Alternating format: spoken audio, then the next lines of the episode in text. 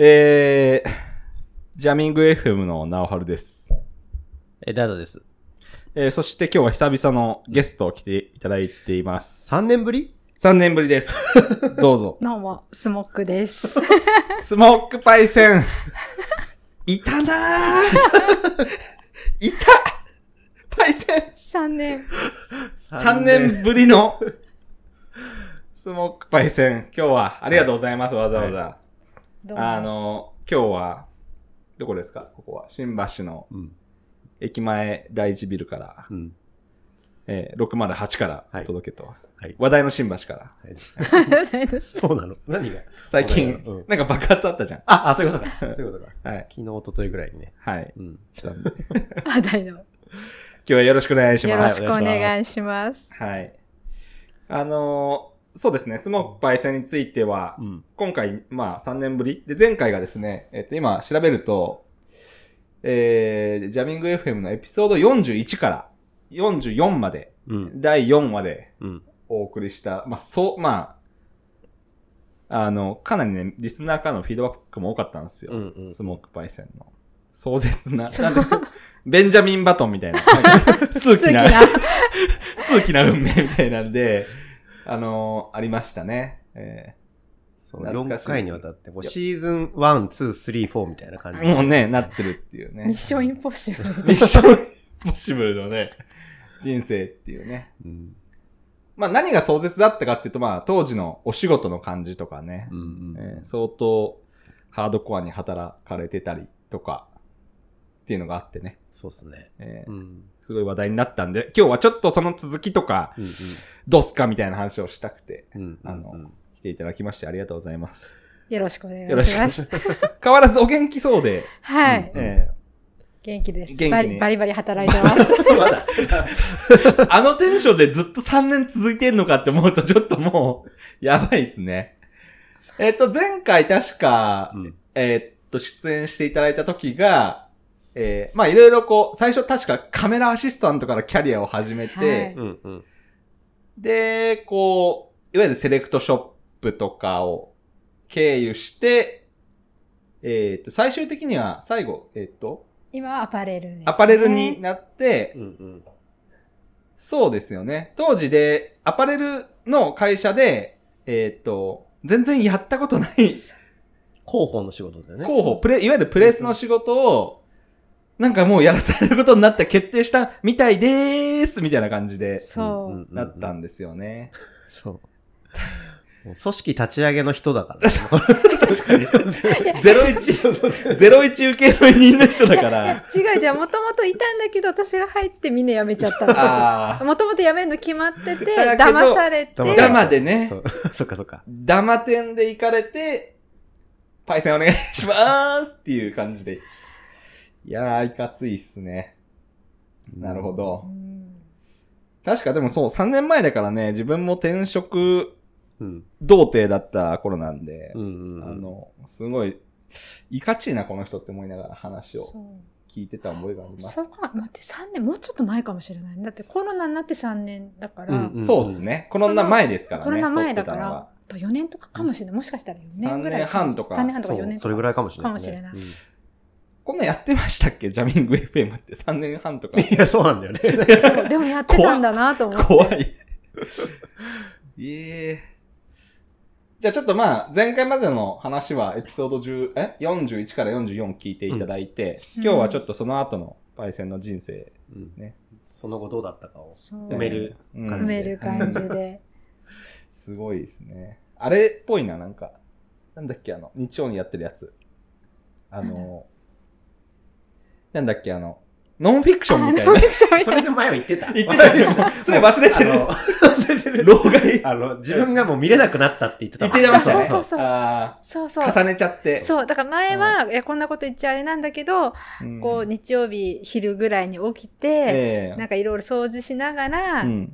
あの、あの、ノンフィクション見てて、前は、あ、自分よりもも下の人がいるってやっていう、たけど、いるから、なんか言わせるなよ。だからきているですよね。そう、だからまだ私なんかまだまだこんな苦労してないよって思ってたんだけど、ごめんなさい。きついなーみたいな。いや、でも今は全然見れるよ。今は全然まだ見れる。よ今はもう全然見れる。追い越してるから。そうそう。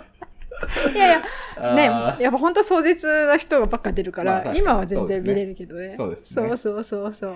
じゃあちょっとその後の話なんですけど、うんあの、まあ最後、前回最後、そのアパレル系のプレス広報の仕事、うん。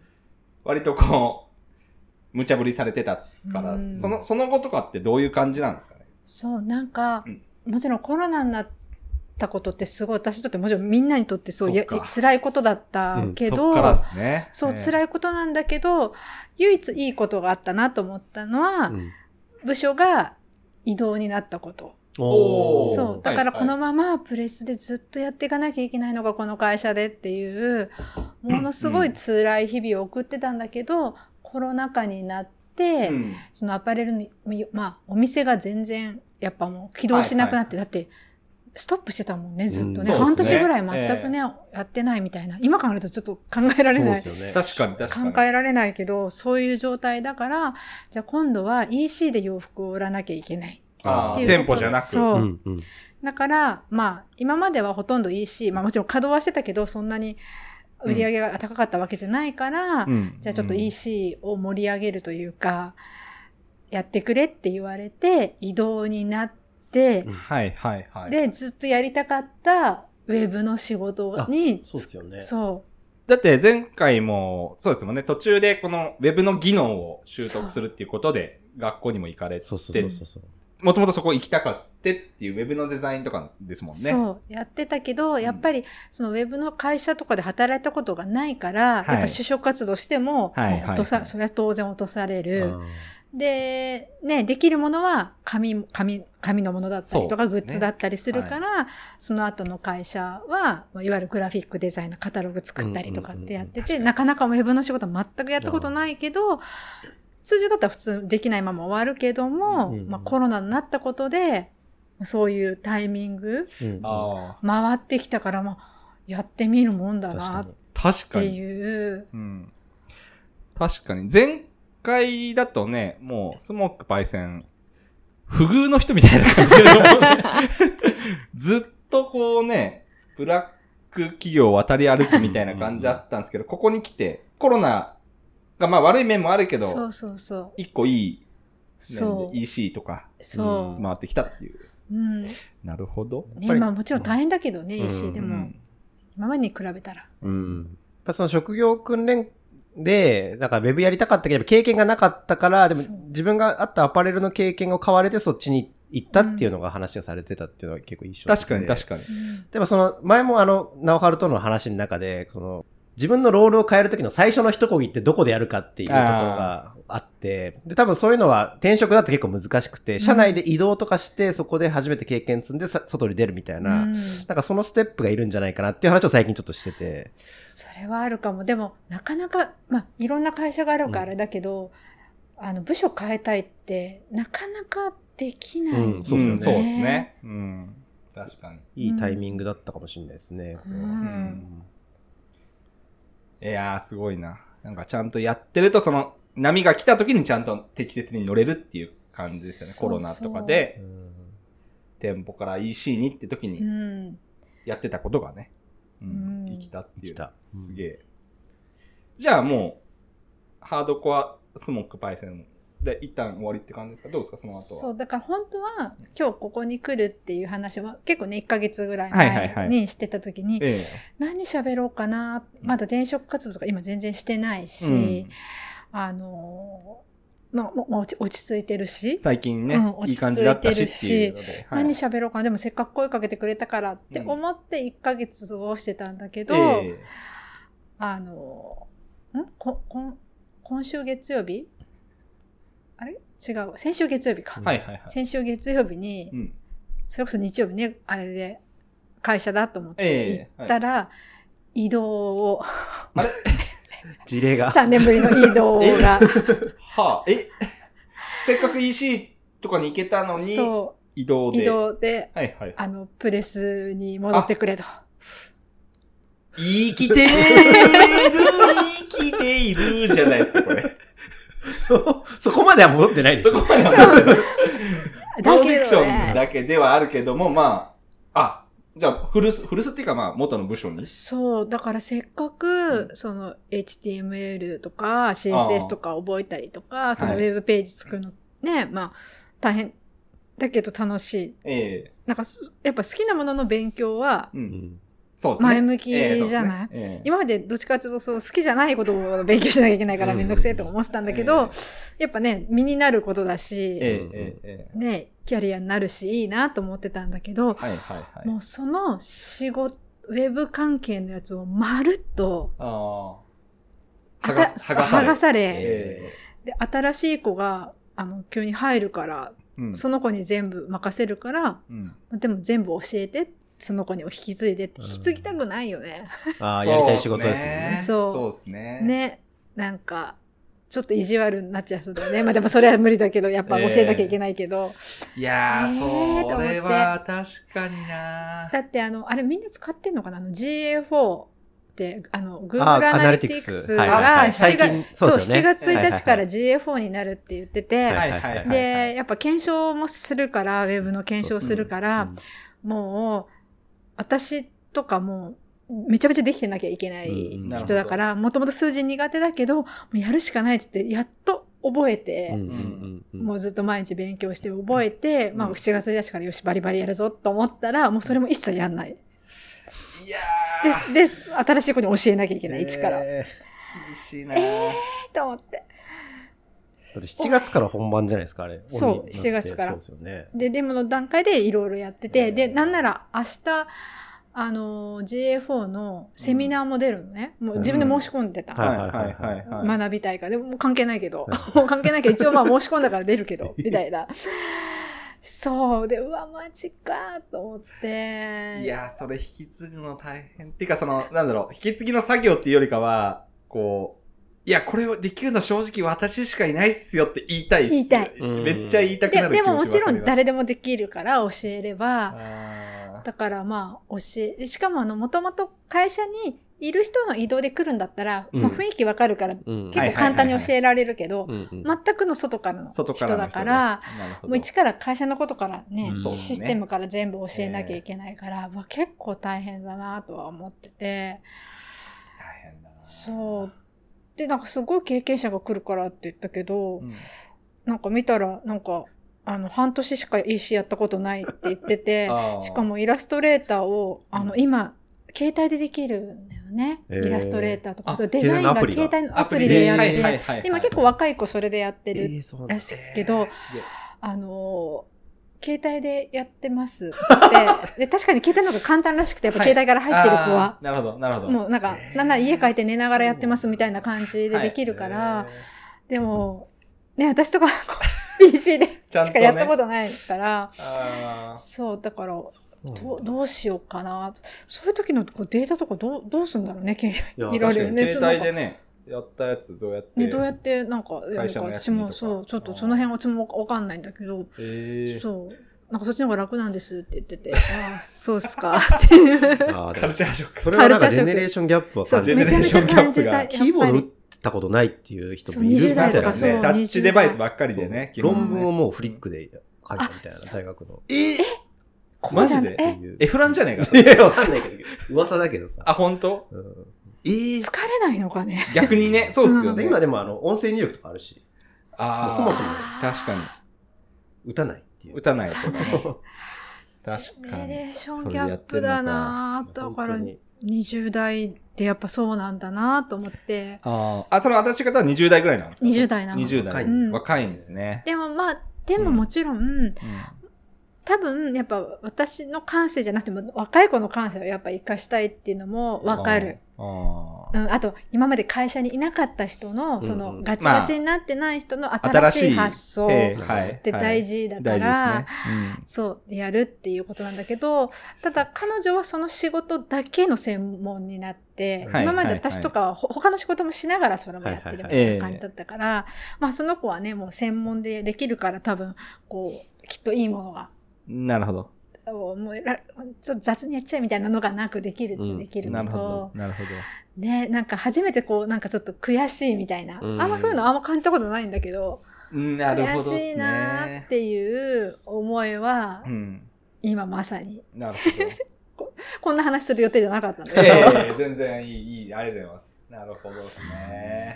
今まさに引き継ぎてる最中って感じですか？まだあの今週入ってきたばっかりで、はいはいはいあの昨日顔合わせしただけであ金曜日からなんかちょちょこちょこやり始めでも7月中にやりつつ私も今日新しい仕事でもいきなり顔合わせさせられたかあらプレスの仕事の方ですかそうえ今までやったことない仕事でどっちかとすごく苦手なんか雑誌の編集みたいなことをうん。ええなんか今まで最初一番最初の方ってあのアシスタントだから制作進行みたいなことをやってたんだけど、うんうんうん全くデザインやったことなくてデザイナーに依頼する側はい。でいろいろ進行する側、でずっとやってきたけど自分で作る側になって気づいたのが私進行苦手だなと思ってこうやり取りしたりなるほど。うん。どうすか？ってでそう。聞いて。そう。よよりも黙々とはい。はい。しあの作ったりとか、出してた方が好きだなって気づいたから、ん。今ま,、ね、まさにそういう編集だったり、うんうん。みたいなことをやるとなると、わどうしようと思って頭回んないしと思って。なるほど。そう。でなんかその結局ページを作るから最終的に、うん。ウェブページを作るから、そのページ作りは外部に依頼はするんだけど、うん。その依頼書書いてるんだったら自分でやっちゃった方が早いかなってちょっと思ってて、そう。だからまあなんかやっぱ動かしてたいその、もともと、そなんか、気質としても、パイセンってこう、もともと紙のメディアでこうとか、クリエイティブやられてたから、どっちかというとなんかそういうのが近いのかなって思う、僕も印象で思ってますけど、うん。なんかあんまりこう、人に対してこうコーディネートして、そうそうそう取り計らってやるよりかは、自分で没頭して、ものづくりするみたいなのが好きっぽい人だなと思ってたんですけど、やっぱり今でもそうっていう。そう今でもそうだからね外部のコロナ以降初めて外部の人と対面で打ち合わせしたかも。ああ、確かに、うん。確かに。今まではやっぱ、うん。まあ、ズームだったりとか、あんまりやっぱ自分で作る方が多いから、うん。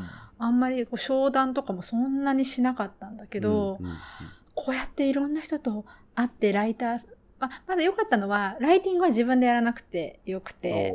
そう、前、前は自分でライティングもしてたけど、もういわゆるちゃんとした、なんていうのかな、こう、デザインを見せるっていうよりも、お話を見せるっていう感じだから、ちゃんとしたプロのライターさん頼まないと、うんそこまでの力はないから、ど。なるほど。でも、その人に伝えるために、また資料を作んなきゃいけないでしょ？そうですよね。もうそういうのとかが、もうすごい苦手と思って。なるほどっすね。そう。だから結構ね、これから苦戦しそうだ。また、また苦戦しそうだなと思って。いやね。ー、ハードコアライフですね。そう。だからね、ええ作る方が好きだから、まあ正直もう、もう今日打ち合わせした瞬間に、うん転職したい。また、もう、えっ、と、今、えっ、と、ホワイトボードに、手元のホワイトボードにありますけど、1、2、3、4、5、もう、6、7社目。次7回目？あ、今7社目。今7回した7回目。ジョブホッパーの、でもこの3年はだいぶ長かったんじゃないですか。確かに。そう、だからい今の会社は、えっ、と、5年。5年ちょうど5年。あ、長い。確かに。そうそうそう。すご。5年だから、まあまだ、ほ他の会社の方が長いとこもあるけど、えでも5年、いやいや言いながら5年はちょっとないかもな。うんなるほど。だから、でもこのままずっと同じところで、ね、まあ、そうっすね。やるのは、しかもこう、ね、片や同じ部署で作ってる人がいて、えでも私は作れない。えはい。うんうん今まだイラスト、イラレとかフォトショーとか取り上げられてないけど、うんはいいつ取り上げられるかわかんない。わかんない。こっちやってくれって、うん集中してやってくれって言われるかもっていう。そう。いやー。ねえだからちょっとそうう悩ましいし逆に新しく来た子がうん。すぐ辞めちゃったら確かに。うん。辞めちゃったら両方やれって言われそう。死んじゃう。ダメそれは、ダメキャパが。キャンパーが。行かないでだって今って人が集まねあんまりこう入りたがらないっていうか、なんかアパレル人気ないらしくて、あー。ああ、そうなんですね。昔ははすごい花形って言われてて、そう、そんなイメージありますけどね。うん。ええ。なんかアパレルやってますって言うと、おーってこうやって言われるような時代だったんだけど、今は入りたい人が全然いなくて、はいはいはい。求人も全然来ないらしくて、へえ。もうショップスタッフなんか全然人来ないみたいで、ショップスタッフなんかめっちゃ人気だった覚えあるけどな。あそうそうそうそう。みんな超かっこいいみたいな。そう。美容師みたいな。そうそう そうそう。そういう感じなんだ。わかんないけど。えーそう、なんか、それで、ショップの人たちはいつか本部に、本社に上がりたいみたいな、っていうねえーこうあー夢があるみたいな感じの人が多いけど、今本社に上がりたい人もいない。えええそう。だから全然ね、入ら、人が入らないらしくて。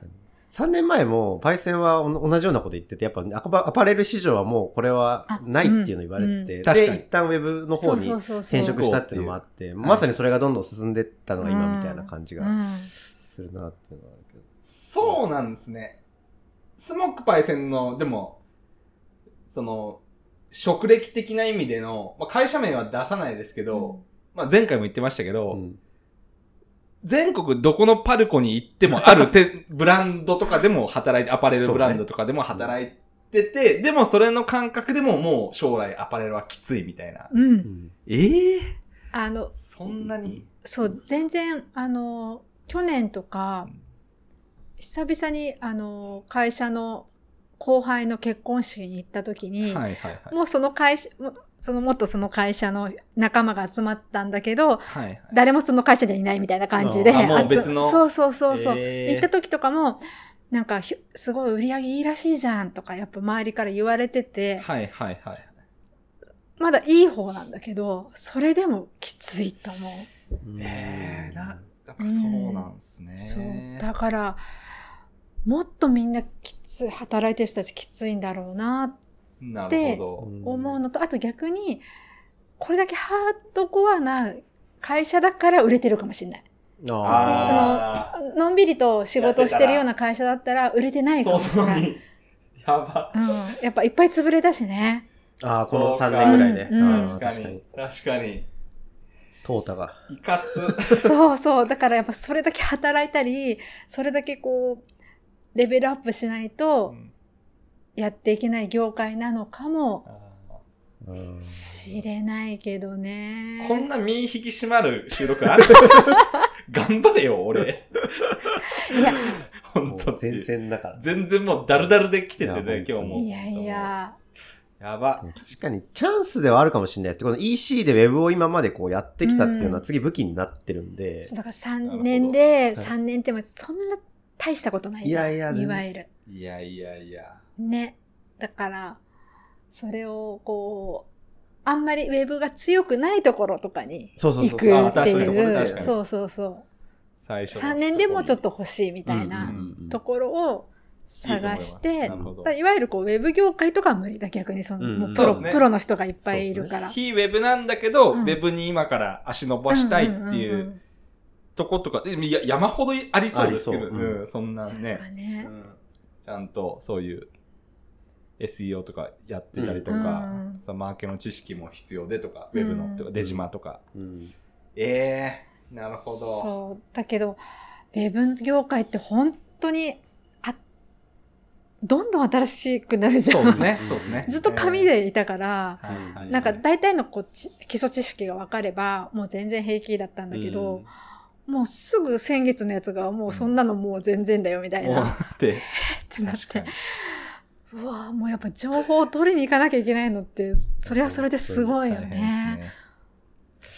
すごい。大変でしょ？いや、僕らは、いや、僕とかは、まあ、確かに技術系ですけど、いわゆるウェブのマーケとか、それを、そこまでの目まぐるしさとかじゃないかもしれないですね。どっちかっていうと、大企業とか向けに、こう、導入進めたりとかなんで、そんなクイックに1ヶ月でトレンドがとかはないですねもここ数年はなんかさ、AI とか結構ガッて来てるじゃん。AI だけはね。うん。AI だけはガチじゃん。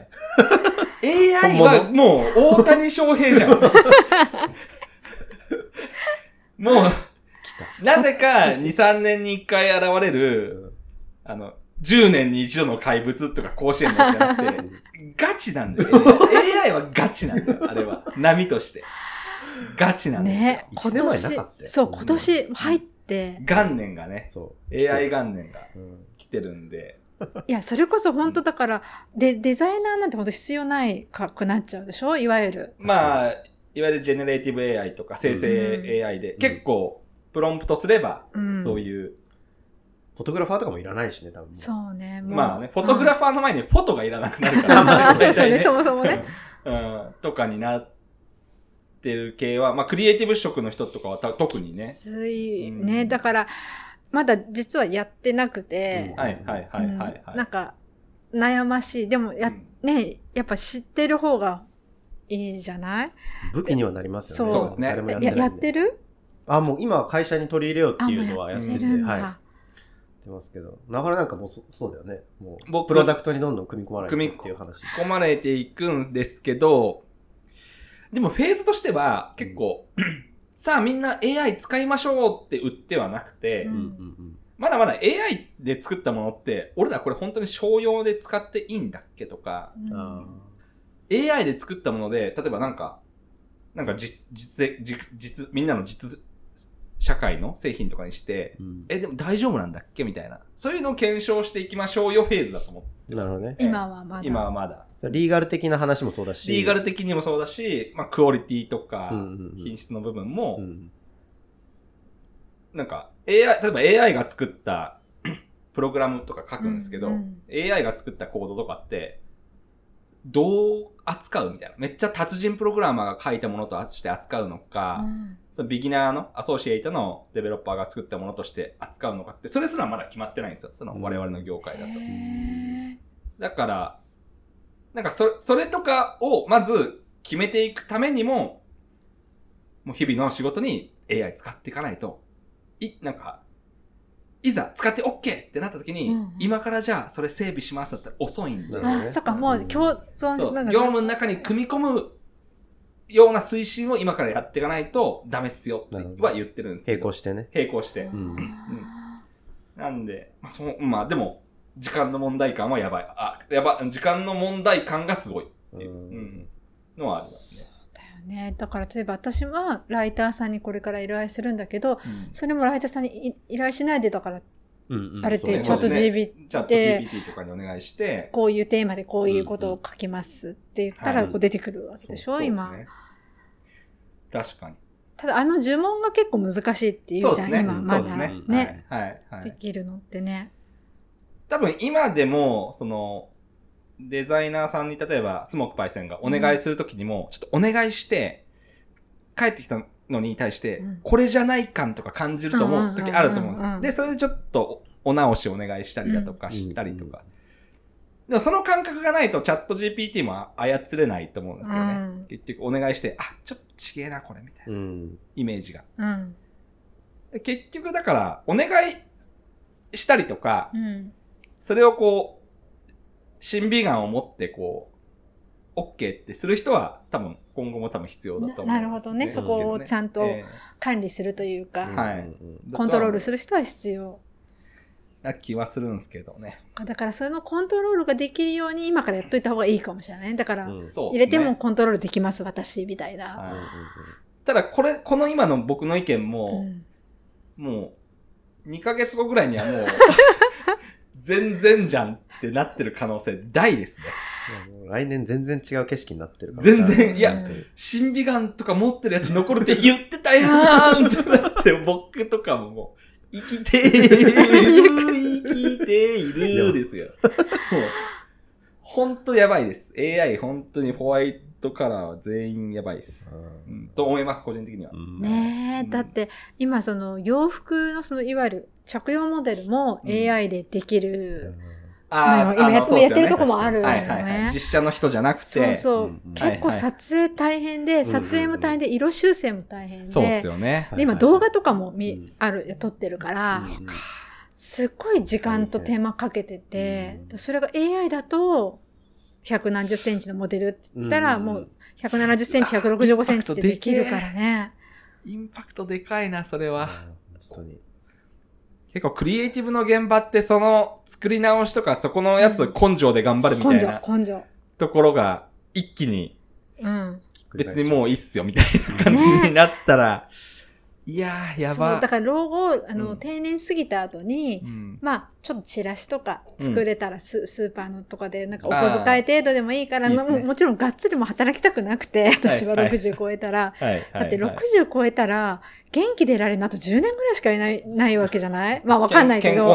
健康年齢的に。えーはい、はい。10年しか遊べないんだよと思うと、はい、はい、はい。そこはまた働くの？って思って、うん、そうですね。そうってなった時に、まあちょっとそう、チラシ作りますとか、うんちょっとなんかやりますと、バナー作りますとかっていうふうにやろうかなって思ってたけども、それはもうその頃には必要ないわけじゃん。まあそうですね。やばってなって。まああとちょっと思ったのは、スモークパイセン、あと遊びてえんだなってちょっと今思いました。遊びたいよー 今まで人生過酷すぎたから、もワークアズライフワーク、ワークアズライフだったから、今もう、溜まってるんで、もう、あ、逆にね、まだ。今、うんモンモンがやっぱパイセンまだ遊びたいって、まだ。そう、今までそんなに遊びたいってそこまで欲求なかったんだけど、まあうん、一、回その1年間初めて休、休んだ時おに、休えー充電期間的数なやつ年間やった時に、に、はい、はい。こんなに健康的で、だって今まであ F、ー。F なんだっけ、人間ドックとか F とかだったのが A になるわけよ。休んだだけで。あもう健康だし、そもうご飯もなんか、ーちゃんと。そのたなんか変なもん、変なもんっていうかそういうジャンク食べなくても全然な気持ちも穏やかだし、そうか。そうってなったのと、あと、多分なんか、ちゃんとした会社は休暇もらえるでしょ？で海外旅行行ったりとか、なんかどっかお出かけしたり。ちゃんとしたっていうか法律的に多分、休暇は多分もらえると思う。私、うん本当に2日以上休んだことがないんですよ、人生で。ああ、連続したやつ。3三連連休ない。あ、そうか、そうか、3連休、あの、かあ、あれの3連休はあるか。国民的な3連休あるけ三連休はあるけどど、いわゆるその、有給休暇でつなげて3連休とかない。そう、だって、どっか行くとき3連休なんてた 高いし、混んでるし。まあ確かに。あーみんなそうですね確かに確かに確かにで今すごく行きたい海外があるんだけど、まあ1週間は休み、5日間は休みたいでしょ？そうですね。5日間休めるわけがないと思って。で、うちの会社でも5日間休んでる人なんですよ見たことないんだよね。そう、だから、やっぱりちょっと海外行きたいよね、とか、そうなりますけどね思うんだよね。でも、ほ普通の、普通の会社とかちゃんとしてる会社は、会社でなんか連休取らなきゃいけないみたいな会社結構あるじゃない、まあ、あありますすね。ありますね。うんはい。一週間休まなきゃいけないんだよ、うんですよ、とかっていうのを聞くから、そんな会社に、あ、まあ、過去はあったけど、その時ははい私正社員じゃない時は、はいはい大きい会社に行った時は、はい、はい、はい。あの、やっぱみんな一週間休んでて、だけど、それ以外の正社員になって働いてから、全然だから、それがすごいっすうね。ん、夏休みとかもとちゃんと取ったことが。ないかったりするので、そそれは取っていただきたいい。ですね。それうんそれは、僕そんな気持ちで遊びたいんですねって聞いたわけじゃなかったんです。それはぜひ取っていただきたいなって思うんですけど。なんか、ウェーイとかって、やりたいのかな、パイセンとか思ったんですけど、そういうわけじゃないんですね今僕そういう気持ちで、パイセンまだウェイってやりたいのか、結構いかちいなって思って聞いたら、全然なんか、休み。有給3連休取ったことないんですよねって言って、全然俺なんか、大変失礼いたしました。朝、大変浅はかな？もうなんていうの俗にまみれた、なんかもう発想でしたね。なんか、なんか、うん。そう、うん。なんか全然ちょっと話変わっちゃうけど、そのうんコロナになって、えあの、その人人生変わったっていうかあれなのが、どまあ、猫とか犬とか普通の動物は好きだったんだけど、えええ。水族館とか動物園とか全く好きじゃなくて、うん。行ったことほぼないうんうん。今まで。今まで、ええ。はいあの、はい。その幼稚園とかで行かされたみたいな、それもなんかや嫌だなと思いながらうん。動物園行くみたいな感じで、自ら行ったことないんだけど、はいはいはい。こう、いろんな動物園とかで赤ちゃんとか生まれるでしょ、はいはいはいはい。で、それがやっぱツイッターとかで出てくるでしょ、えええこんなに可愛いんだって、ええ。コロナになって、ええ。初めて動物の、そのいわゆるこう動物園とか水族館をええ知って、ええ行きたいんですよ、今。いろんな動物園とか水族館に。へえ日本、まあ本当は海外行きたいんだけど、うんただ休み取らなきゃダメじゃん。やっぱ土日とかだと、ええまあ、混むし。混むし、え前で見たいし。なんなのこの話。なんかもう、水族館とか動物園が、今まであんまりだったけど好きになったってなんかすごいですねだっ。てまだ行ってないんだよね。ウェブ上で見ねて、非常にあ見て、可愛いってなっあの、て、2個、二個行った、あ2個行っ二個行ってて、それも、うんそれも1日休み取って、はいはいはい。そう行って、はいはいはい。もう、すっごい楽しいと思って。なんかもうすん、なんだろう。すごい話を聞いて、なんか、勝慎太郎が癌になって、オレンジジュース逆に好きになったみたいな話、なんか、そういう、なんかすごい話聞いてる気がして。ビールじゃないんだよ。オレンジジュースが好き になったんだよ、みたいな記者会見見たことある。知らない。なんか、なんか、それっぽい感じの。そう、なんか、すごい味覚変わった、みたいな。ここで、お前そこで、みたいな。そうそう。今？みたいな。勝新さん、勝新さん、記者、記者とか聞いてるの？勝新さん、あの、びお酒はもうやめた方がいいんじゃないですか？って。お酒はね、もういらなくなったんだよ。みたいな。オレンジジュースがいいんだよ。みたいな。言ってる話、今聞いたみたいな。そうそう。怖みたいな。なんか一周回ってるよ一周ね。回ってる感がすごい。でも確かにその EC に行けたことと、そええの動物園水族館が好きにな、まあ好きになったっていうかまだその2回しか行ったことないけど、はいはいはい。ね。そういう変化がね。そうそうそうそあったう。ごめん、話飛んじゃってごめん。あいやいやいやいやいやといや遊びたい。何しに遊びたいかなって、あ、動物園行きたいな。そう先生と思ってないでしょ。動物、いやもうなんかもう、なんかもうなんだろう。クラブ行クラブクラブ行行くとか、キャンドルジュンみたいな話かなって思ってたんだけど、キャンキャンドルジュンは逆か。キャンドルジュンは遊んでないです。そう、遊んでない。逆逆にそうそうそうそう。えービーチボーイズです。遊んでる。うん僕は稲森泉さん派でしたけどね。何の話ですか？知らないよ。え、広瀬、可愛いですけどね。僕、いいえ、稲森さんっていましたよね？いなえ、ビーチボーイズって、あれ？いや、稲森は違うドラマじゃないかな。あれ？の、あれ、あれだ、キムタクとかのドラマの時じゃないかな。そっ。か。あの、なんだっけ、あれ、キムタクと山口智子の、ロンバケ。ロンバケ。ロンバケも出てた。出てたよね。出てましたけど、他、あ他にビーチボーイズ見てなかったんだよね。。か。どうでもいい。あの、すごい、下世話な話でもどうでもいいことだけど、えビーチボーイズ時代の反町を、ええあの、ファッションショーで見たことがあって、あの、はいプライベート反町を見たことがあって、はいはいはい。腕をま、まくってた。プライベートでも。ヒューガくんヒューガくん あの、南葛 FC、南葛 FC じゃない。あの、キャプツバのキャプテン翼のヒューガくんみたいな感じのスタイル？T シャツ、あの、あのドラマのまんま、そう。えすごい、みんな、だから、反町代よりも、あ、腕がまく腕まくってるって。プライベートも腕は。あれ、流行っ流行ってたでしょ？だってあれ。てたか。うんみんなこうやってたから、そまあ、あの時の反町とかはもうすごかったですもんね、きっとね。そうそうそう竹野内豊。僕の姉は竹野内豊派でしたね。はい。はい、そうああ、そうう。そう。で、て。で、みんながキャーキャー言ってる時に、私はその場にテイトーワがいて、テイトーワがいるって一人でめっちゃテンション上がってた。ああ、帝東は、その時の帝東は、そっか。そなるほど今の全然メタ5とかよりもう。前前。前、全然前。全然前。ごめん、全然また全然話変わっちゃいましたけど。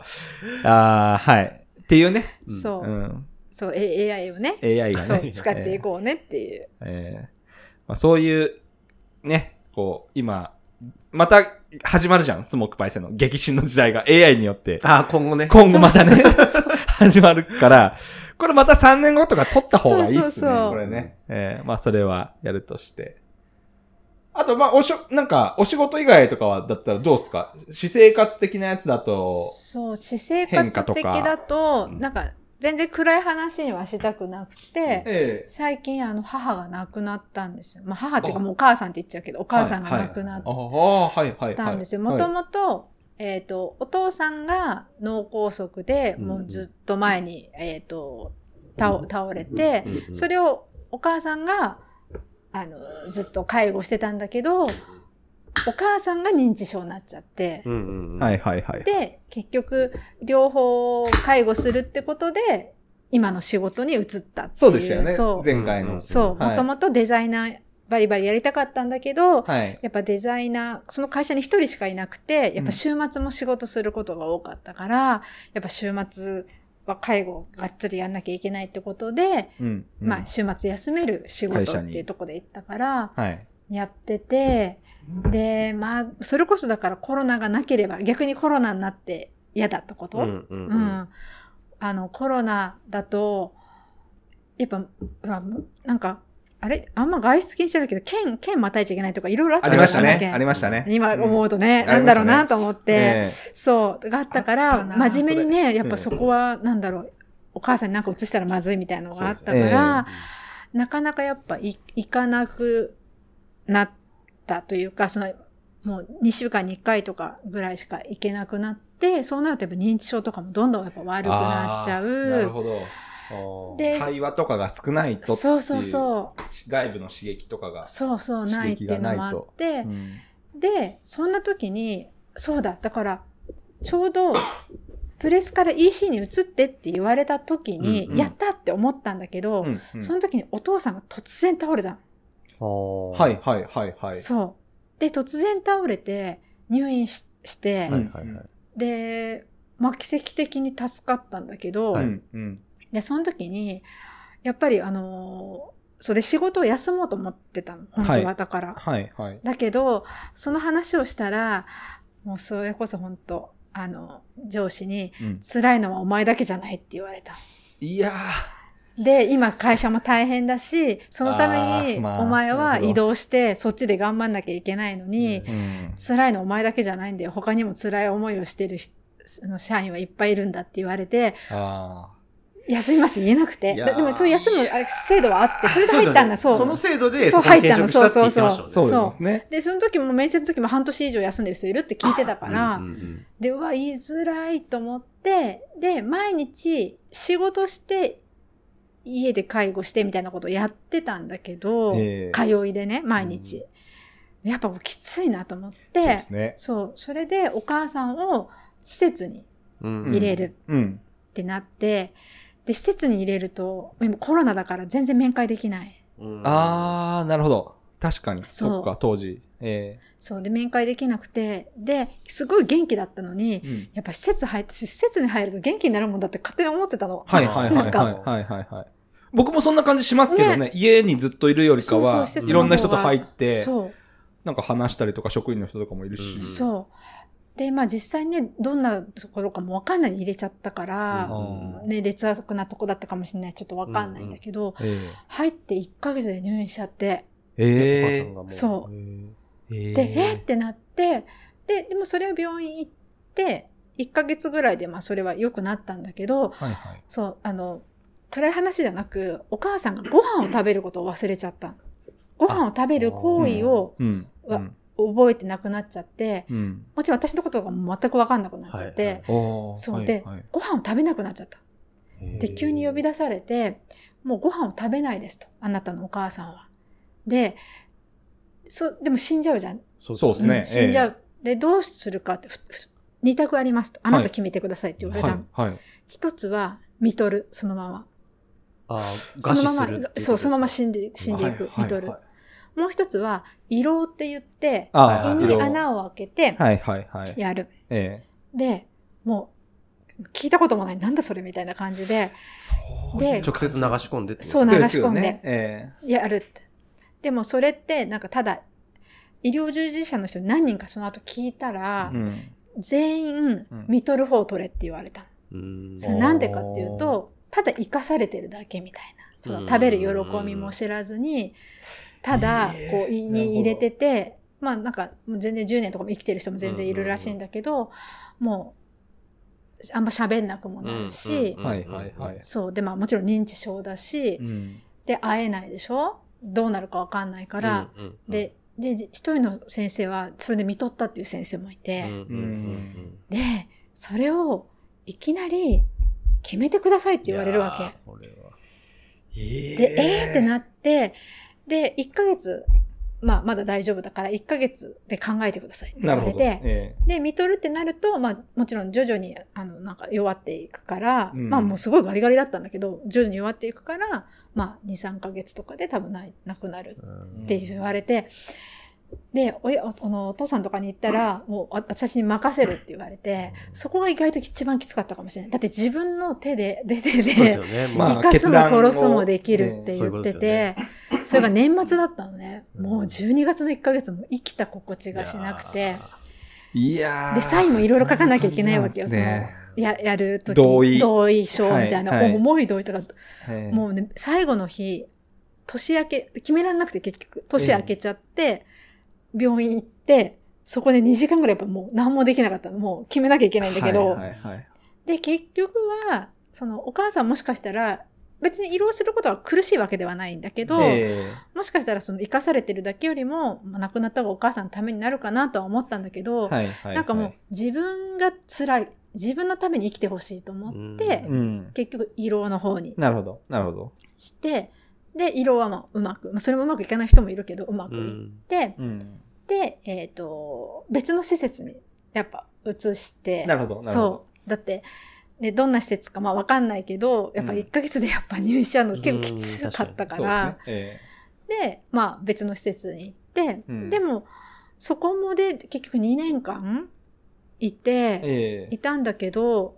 やっぱほとんど会えない。う。うんん。コロナで。コロナでそうコロナでですね。ええで、10分間、あの、1ヶ月に10分間だけ、あの、テレビ電話みたいな、あのテレビのやつえーできるんだけど、考えたらさ、これやっぱそのお年寄りの人とかで、しかも認知症の人がテレビで向こうに娘さんいますよって言っても、は？って感じじゃん。ああ、そこんなんだったら練習とかしとけばよかった。普通にこう携帯とかでこうアプリとかーで、あー、なるほど。こうやって見れますよって、まだあね、ーやってればいいけど、そんなことやったこともないから、うん。でパソコンに私が映っててもまあ、はーって。でも、うん。わかる時もあって、あで、健康だって、で、ちょうど、あと半月後に、あの、面会ができると。ーはいはいはい。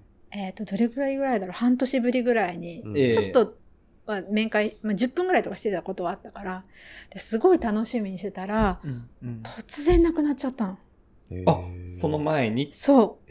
へー。で、突然電話来て、で、あの、息してないと言われて、え？ってなって、え、息してないって何ですか？って言って、ちょっと今、あの、救急車呼んでるんで、ええ。っ？て言って、そしたらその救急隊から電話来て、やっぱいろいろやってみましたが、ええ。ほとんど動かないと。えはい。で、またここで決断で、どうしますかって言われて、ええそのまま亡くなる、うん。まあまあまあ、心臓動いてないからそのまはい。まご臨終ですってするか、はいろいろこう管、切ってこう、なんていうの、管、管、なんはいかその、はいはい。緊急、生命維持を。生命維持をするすかって言って、でも、それだけちょっと前に調べてて、生命維持ってしても、うんあ、もういいです、うん終わっていいですってできないんだよね。うんそのままずっとやんなきゃいけないっていうね。殺人になるからみたいな。そうそうそうそうあと、あの生命維持つけられてる人めちゃくちゃ苦しいんだって。あ管つけられんの。ーなるほど。そう。で、やっぱその時に、その色の時の決断があったからう、ん。それがいきなり最初だったら、もうあたふたしちゃってできないけど、まあ確かに、今ここでですかって家にいて、今ここで決めますかって言ったら、あ、お願いします。今決めてくださいって言われて、あ、じゃあもういいかなって、あ、じゃあそのままに、もう苦しんで、うん。ね、そんな姿も見見て辛いのも辛いし、まあよく2なるほど年生きてくだくれたと思って、はいはいはい。でじゃあ、はい。ってなるほどお終わったって感じかな。確かに。まあその時でもその決断はできたのは、でもその前のそうそやつがあっ。たからっていうのは、うん今聞いてなるほどなって思いましたそう。ね。で、前はね、うん1ヶ月一応考える時間があったかはいら。そう、だからやっぱこう、なんかみんなに言いたいのは、事前に親に、まあ、そんなさ、あれだけど、うんなんかのタイミングの時、もしこうなった時、うんどうした、どうする？っえて、ーやっぱね、聞いといた方がいいと思って。いやー、すげえ、この話。こう、悩むよ。だって自分の、でも手を下すわけじゃないけど、は いね、親を生かすも殺すも自分かと思うと、うん。うん、結構あ焦る。まあ、弟ともやっぱすごく揉めたもん。弟は、うん。あの、見とった方がいいっていうふうに言ってて、はいはいはいそのそれだと私も負担もあるでしょ？その、これから、うんやっぱ自由になってほしいからっていうのもあったけど、うんやっぱそういう意見も全然あるし、なるほどですね。そう。だから、やっぱそれってやっぱ本人から最初に聞いとけば、そうそうね。本人の意向でってうんね。うん言えるから、とか。な最後自分が殺すみたいになっちゃそううそう、からね。なっちゃうかうらそ救いですよね、それは。うんある意味、本人にとっても、その、の残されるものにとってもそうそうそう救いになる合意ですよう。ね、そう最初に。こう、聞いとくとか。うん。ね。聞いとかないとやっぱ、自分が決めるってなっちゃいますもんね、どうしても。この、そ本人の意思っていうよりかは、う。うんそ。の本人の意思、その時にもう聞けないから。そう、聞けないか。だからら、うんいやー、深い。そいやーうだ。からもう帰って、この、この後帰ってすぐ家族に言っといい 俺、先週末帰ったの、島根。い。うん何も話さずに。お疲れっす実家にね帰ってね実家帰ったんだけど。うんいや、だから自分が死ぬ時だよ。自分がその、自分が、そのさっきのお母さんみたいな状態になった時に家族に決断させないために今言っとくべきだっていう話。あ、俺が？そう。子供とかに？子供とか奥さんに。まだ7歳とかだぞ、俺いやいや、は。そうだけど奥さんかもしんないし。まあ、奥さんかもしれい。ないね。確かに。それいつなるかわかんないし、その状況って。そうだね、事故とかも事故とかもあるからね。確かに、確かに。それ言っとくか。うん。確かに、確かに。多分自分がそうなったらやっぱり自分、こね、子供とかにそういう決断とかさせたくないって思うから、うんそういう時はもうは殺し、殺してくれっていうかもう、うんうんって言いたいからね、俺は。そうっすね。うん。ね、自分はどうなんだろうってね、まあ、その時その時によっても違うからね。うん。今、スモークパイセンの話聞いてさ、うん俺もそういう親と話しとくの大事だなって思ってた気分だったの。うん、うん、うん。俺のことで言うのやめてよい。やいやい俺もう、俺、次俺の、俺みたいな。や、もうだって、そうだよ。まあそうだけどねう。んそういうことよ。そうそうやってのんきにやってたら多分来ちゃうんだよ。なるほどね。そう。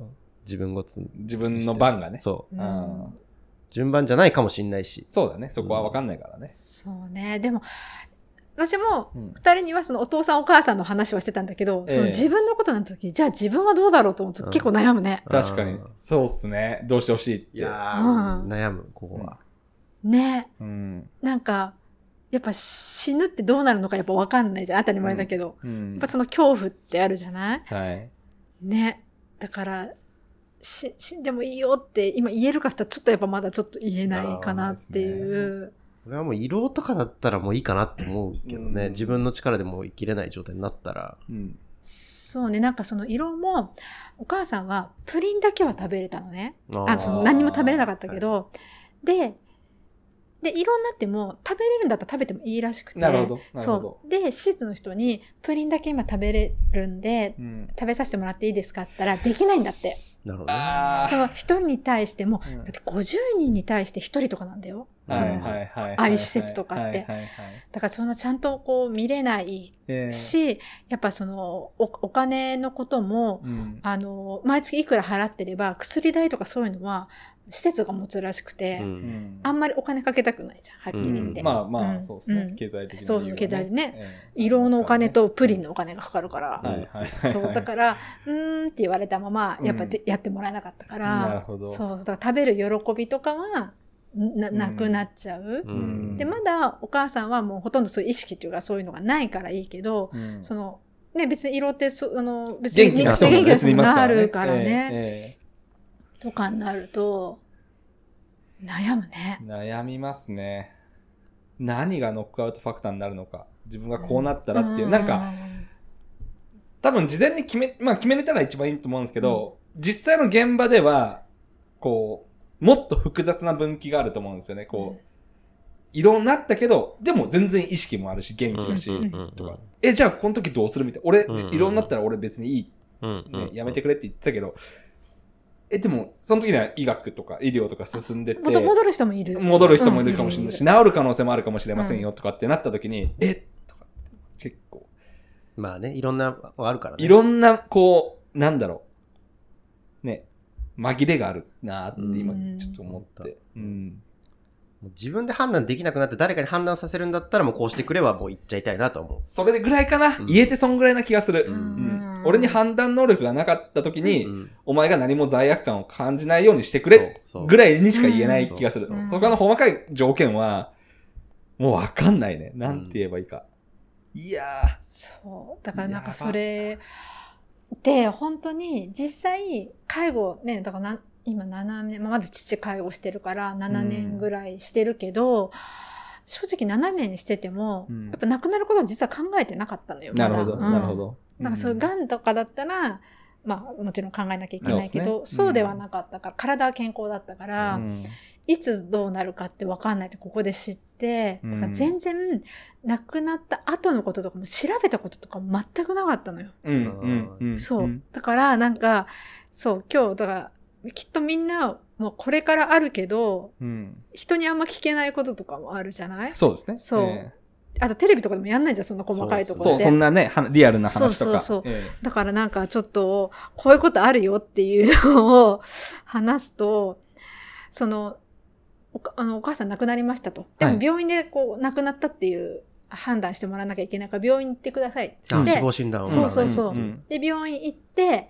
で、わーってもう、もうガーって崩れたんだけど、その後、結局何にもない状態で突然亡くなったから、うん。けあの刑事さんが来てると。だから何、ほら、その施設の中で、なんか事件性が。あるかもしれないじゃない？っうんていうことで、もう本当はおもうお別れとかもこう、すごいゆっくりしたかったんだけど、もうすぐ刑事さんと話し合いで外に出て、こう状況とか、か？そう、ヘルパーさんとかもいて、こういう状況でこうだったけど、15分後に来たら突然呼吸が止まってましたみたいなのでやってて、で、やっぱ最初はちょっとやっぱり疑ってたというか、はいはい。なんかあったんじゃないかだってだってなんかないとそんないきなり死ぬなんかよく、ね。あの、ね、冗談でねか、そんな簡単に人は死なねえみたいなこと言ってたから、うんうんうん。それは死なないよねと思ってて、だけど、その司法解剖とかお願いしたらできるんですかって一応聞いてみて、ええええ。たら、もちろんできるけど、そうすると1週間帰ってこないと。あ。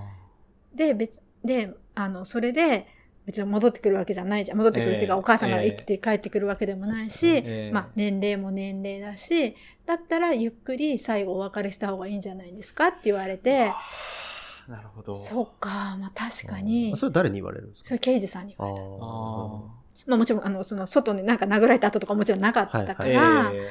そう、まあそうだよなって言って、で、じゃあ分かりましたって言った途端に、もう日曜日に亡くなったんだけど、だからそんな忙しくないじゃない病院ってやってない、やってないっていうか、あれだから。はいはいはい。たら、はい、あの会計お願いしますって、あ、あもうすぐあの出てください。あの、葬式、葬式決まりましたって言われて、え？いや、ままだ何にも、何にも。はいはいはいはい。で、あ、もうすぐ決めてください。もう出てください。って言われて、で、よく、その、昔に言われてたのが、あ、紹介しますって、あの、あのうちの病院の、あの、あの、提携してるところなんで紹介しますって、はいよはいはいく、そういう紹介したところに行くと、すごい高、高く取られるって言うじゃない。ああはいはい。それは知ってて。て、そう、うんあの、そういう提携してるとこはいはいはいはいはすごくぶられるよっていうのは聞いてたから、うんそれは良くないと思いつつ、じゃあどうしよう、どこでお葬式しようって思って、はいはいはい。でであの都内に連れてきてたのよ。はいはいそうはい。あの私が何かあった時すぐ行けるように。ええで、まず、まあ、お父さんに会わせたいじゃない。はいはいはい。お父さんはこっちまで来れないから、えじゃあ横浜にお母さんを連れて行きたいと。うんううんんってことは横浜のお葬式えをの、ええどこにやらなきゃいけ？手手配しなきゃと思って。ええでももうなんか、やっぱ動揺してるし、もうなんかもう検索とかも、もうわかんないわけよでねどんどん煽られるの不調みたいな人に、もう早く出てってくださいみたいな。えいかつ。えもう亡くなった数時間後とかそういう話あもう数時間で、もうもうちょっとすぐ、もう、だって、私お母さんと全然お話できてないんだよ。うんお母さんって言って、刑事さん言って、もう出てってくださいって言われた。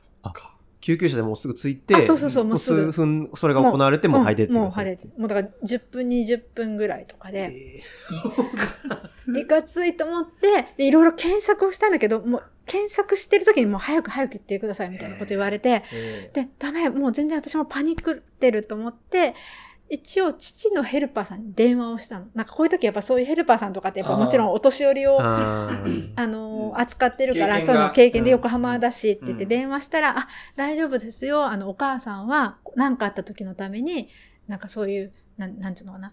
えっ、と、か、あの、会員になってたんで、提携し、そういう、あの、福祉の会員になってたから、そういうところを紹介できますっつってすぐここに電話してくださいっつって、電話したら、もうどこどこがありますけど、どこがいいですかって言われて、で、言ってたんだけど、やっぱ横浜から来るじゃない、都内に。うんああ、そうですね時間かかるじゃない。えそんな待ってくれないわけ。え不調。そんななんですね。そそうう。、で、そしたら、で、あの、そこの介護のところに言って、うなんかどこか近くで少しだけでも置いておいてもらえませんかって言ったら、えーあの、一時的預かりはできますって言ってそん、な感じなんだ。でも、そのドライバーさんに言ったら、でもちょっとひどいね、それは。うん。でもだって決まってるわけじゃん、もう葬式屋さん。ね。決まってんのに出ていけって、普通はね、待ってくれるよねって言って、うん。うん。で、状況で、なんなら俺このまま横浜行ってあげようかって言ってくれてそのお母さん連れて、向こうから来るの待って、そっから行くと時間かかっちゃうじゃない。えこのまま行った方が一方通行で運べるからって言って、あ、じゃあお願いしますでも霊柩車って一緒にそばにいられなくて、私は電車で、あ、乗れないね。乗れないんだって。一緒には。うん。ええそれも初めて知って、えじゃあお願いしますって言って、で、葬儀場に行くじゃない？たらもう棺桶に入ってるわけ、もうその段階で。はいはい。っていうと、もう冷たくなっちゃったわけ。まあ、そう。本当は病院でお母さんとお別れしてれば、まだ人のぬくもりもあったじゃない、はい。そのはい。状態だから。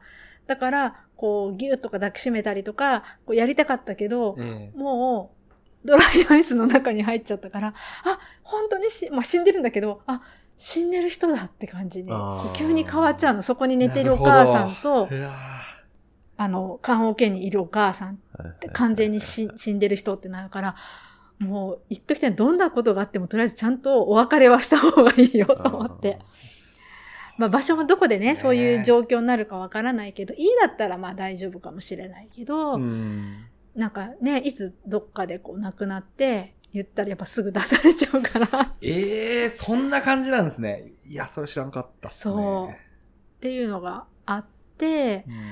まずそれはあったのと、あと、じゃあお葬式どうしましょうってなった時に、うんうんいわゆる CM で小さなお葬式ってあるじゃない？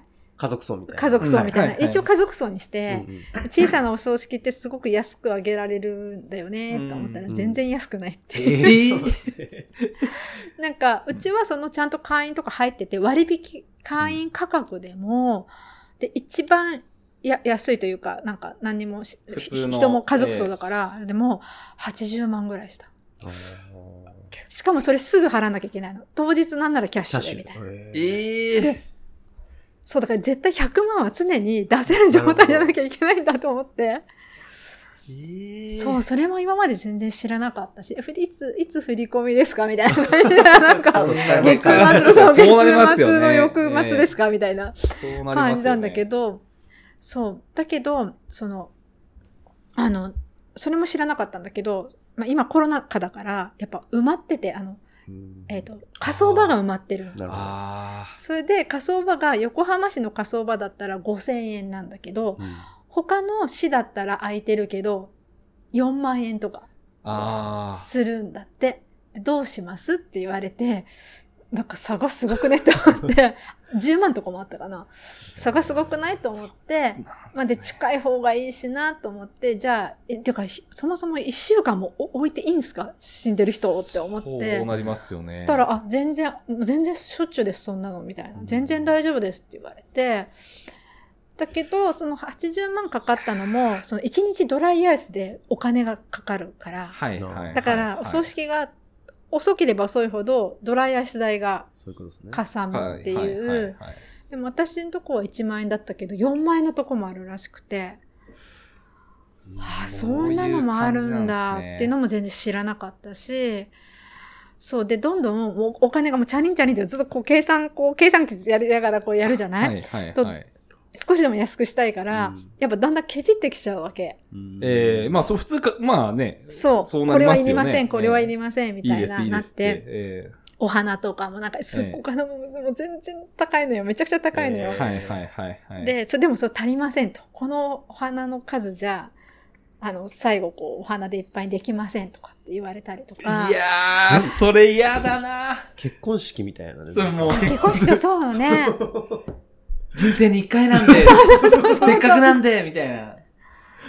そうそうそうっていうのがあって、でも、一個すごく良かったなって思うことは、あの、やっぱお母さん突然亡くなって、こう、ね、救命のいろいろやったから、口開いちゃったまま亡くなっちゃったから、いろいろ呼吸のやつとかやってたから、はいこう、はいはい。口閉まるの。でもうでも、あ、開いちゃったままで、もうこれはおとこの状態でお父さんに合わせたくないなと思って、で、普通メイク、エンジェルメイクって言うんだけど、はい。メイクってお葬式の当日にやるもの。なんだけどちょっと、これがちょっと辛すぎる、見ててと思って、あの、や、早くやってもらっていいですかって言ったら、あ、あの、次の日にやって、当日もやって、お金は倍かかりますけど、うん。どうしますかって言ったら、うん。やっぱりやってもらった方がいいなと思うん。ってやってもらったら、うん。もう別人、生きてるみたい。えー。あ、そんな変わるんですね。もう、びっくりしちゃって、意外といるらしいんだけど、いっぱいいるって。一緒に写真撮ったもん。ああー。いや謙信ですかって言ったら、いや、みんな撮られますよって。なんか昔の、いわゆるあれとは違くて、もう本当に綺麗にあなるから、生きてるみたいな。普通寝てるぐらいになってたから、あ、もうこれはお金かかっても、それこそそういうお金はええ。かけやた方がいい。やっってというのね。と、そういうのもわかんないし、あと、え、みんなってお葬式とか結構出てる？いや、もう全然ですよ、本当に。まあ、数えるほどですね。でもね、私も数えるほどだったんだけど、多分身内だけでやるんだと思うんだけど、最後にお風呂に入れるっていう儀式が、まあもしかしたらばあったりなかったりかもしれないけど、うんまあはいはいで、そういうのもわかんない。え、お風呂に入れるって裸になるってことですかって感じじゃん、まず。はいはいはいで、えーなんか、それが10万ぐらいするのね。はい。はいうんはいえー、と思ったんだけど、でも綺麗にしていきたくありませんか？って言われて、まあ確かに最後はと。綺麗にしてあげたいなと思って、まあやったら、もうそれがめちゃくちゃ良くて、うん。もちろん肌は見えないようにちゃんとうんうん。やってきて、あー。一緒にシャンプーしたりとか、え体を拭いたりとか、メイクも一緒にやったりとえか、はいはいはい。それがな、はいスパ受けてるみたいなのよ。おお母さんが。もうそう綺麗な顔のままで気持ちよさそうにシャンプーやってるみたいな感じで、あまあ、特に私とかはこうずっとお母さんに会えなかったから、うんうんなんかその姿が見れただけでもよかったなとか、それは家族だけだった、その家族。の立ち会いだけだったけど、うん。うんそういうのもあったのも知らなかったし、なんかね、ああ、なんかお葬式、お葬式っていうかそう、葬儀屋さんの世界というか、えまあね、もちろん私はその、そこ一社しか使ってないからえ、もちろん、まあ他がわからないんだけど、何回もやるもんじゃないですからね。ね。えでもそういうのがあるんだなっていうのが、うん、えいや分かったかもしれない。えーそうそうそうそう。これ、いいこと聞いた。我々のチャンネル始まって以来のうん超重要うん情報です。うんそう。我々が、あの、テーマで掲げてる人生で一回しか体験したことないことを共有するっていうのの、うん。なんか最後のピースが埋まった感があるんだけど。もういいいかな、そうこのトピックは。もうだいぶね。だって結婚とかさ、うん子供とかの話もしてきて。そう最後その辺がまだもやーっとしてるなーっていうのがあっしていきなり感がすごいんだよね、そのトピックの。凄さそうそうそう。そうが。その、なんか今まで我々、まあさっき言ったように、人生で一回しかやらないことって、基本情報弱者になりがちで、うん。ボラれたりとか、うん。まあさっきの、その健康式じゃないですけど、うん。せっかくなんでうん、人生に一回のことなんで、きあの、記念にやりませんかとか言われると、なんかもうやらざるを得なくなったりとかするじゃないですか。うん。で、まあ、我々のチャンネルだと結構そういう、過ちとか、うんこうやっとけばよかったなとかうんうん、話すんですけど、今日、最後のそのね、うん。特大ピースというか、うん。うん。うん。非常に重要な話が聞けた今までなんかね、自動車学校選びとかばっかり、そんなんだいや、でも、だったんで。そう、でもなんか、やっぱり、あのーこっちから言わないと、うん向こうから、まあ、もしかしたらすごい高いお金を払えば、うん向こうから提案してくれるかもしれないんだけど、うんまあ、安くしたいってなっちゃったと向こうからあんま提案ってなくて、なるほどね。なるほど。そう、だから、あの、洋服とかも、うんうん。あの、昔はなんかそういう、なんかあんじゃん、その、なんだっけ。えーと装束的な。装束、ええ。白装束で、はいはいええなんか、なんか傘持ってなんとか持って草履履いてみたいな、はいその三途の川を渡るみたいな、やってたんだけど、うちのお母さんすごいファッション好きで、まあお母さんの影響でファッションやってたから、はいはい。めちゃくちゃ洋服大好きだから、なんかおしゃれしていかせたいなと思って、今服とか着ててもいいんですかって言ったら、あ、いいですよって言って、で、あ、じゃあ、でも、でも服も全部上から下まで全部、もう、バッグはね、ちょっとね、金具があったからダメだったんだけど、も全部上から下まで、もう靴下とかええうん。なん。なら下着とかも全部新しいのできたりとか、あとこう火葬場に行くときに、実家が近かったりしたら、それもね、急に前日にね、今日、なんか天から降ってきて、うん。あはっと思って、調べて、はっと思って電話して、すみません、明日なんですけど、ちょっとあの、少し遠回りすると実家通って行けるんですけど、帰り実家あの前とか行ってもらっていいいですかって言ったら、あ、いいですって、自分から言ってくれないんだけど、あ言ったらいいですよって。えー。なるほど。そう、だからなんかやっぱりこっちから、あもうこっち、ね、こっちはお金を抑えたいって言っちゃってるから、そうそう、なかなかこう提案というか、うん。のがないから。そうですよね。ええ。そうそう、もちろんお金はそれはプラスかからずでやってくれたりとかしたから、やっぱ情報って何でも知らないと。そうですね。たまたま降ってきて、ああ、そうだ、家の前通してあげたいなとかうん。思ったりとか、まあでもそういうふうに必死だったのが伝わったのか、あの、私もほとんどしお葬式って出たことなくて、火葬場で最後お別れし、私は今までしてたの。火葬場で入入れるときに最後にええ。こうみんなでこう、うんありがとうってやるじゃない、え。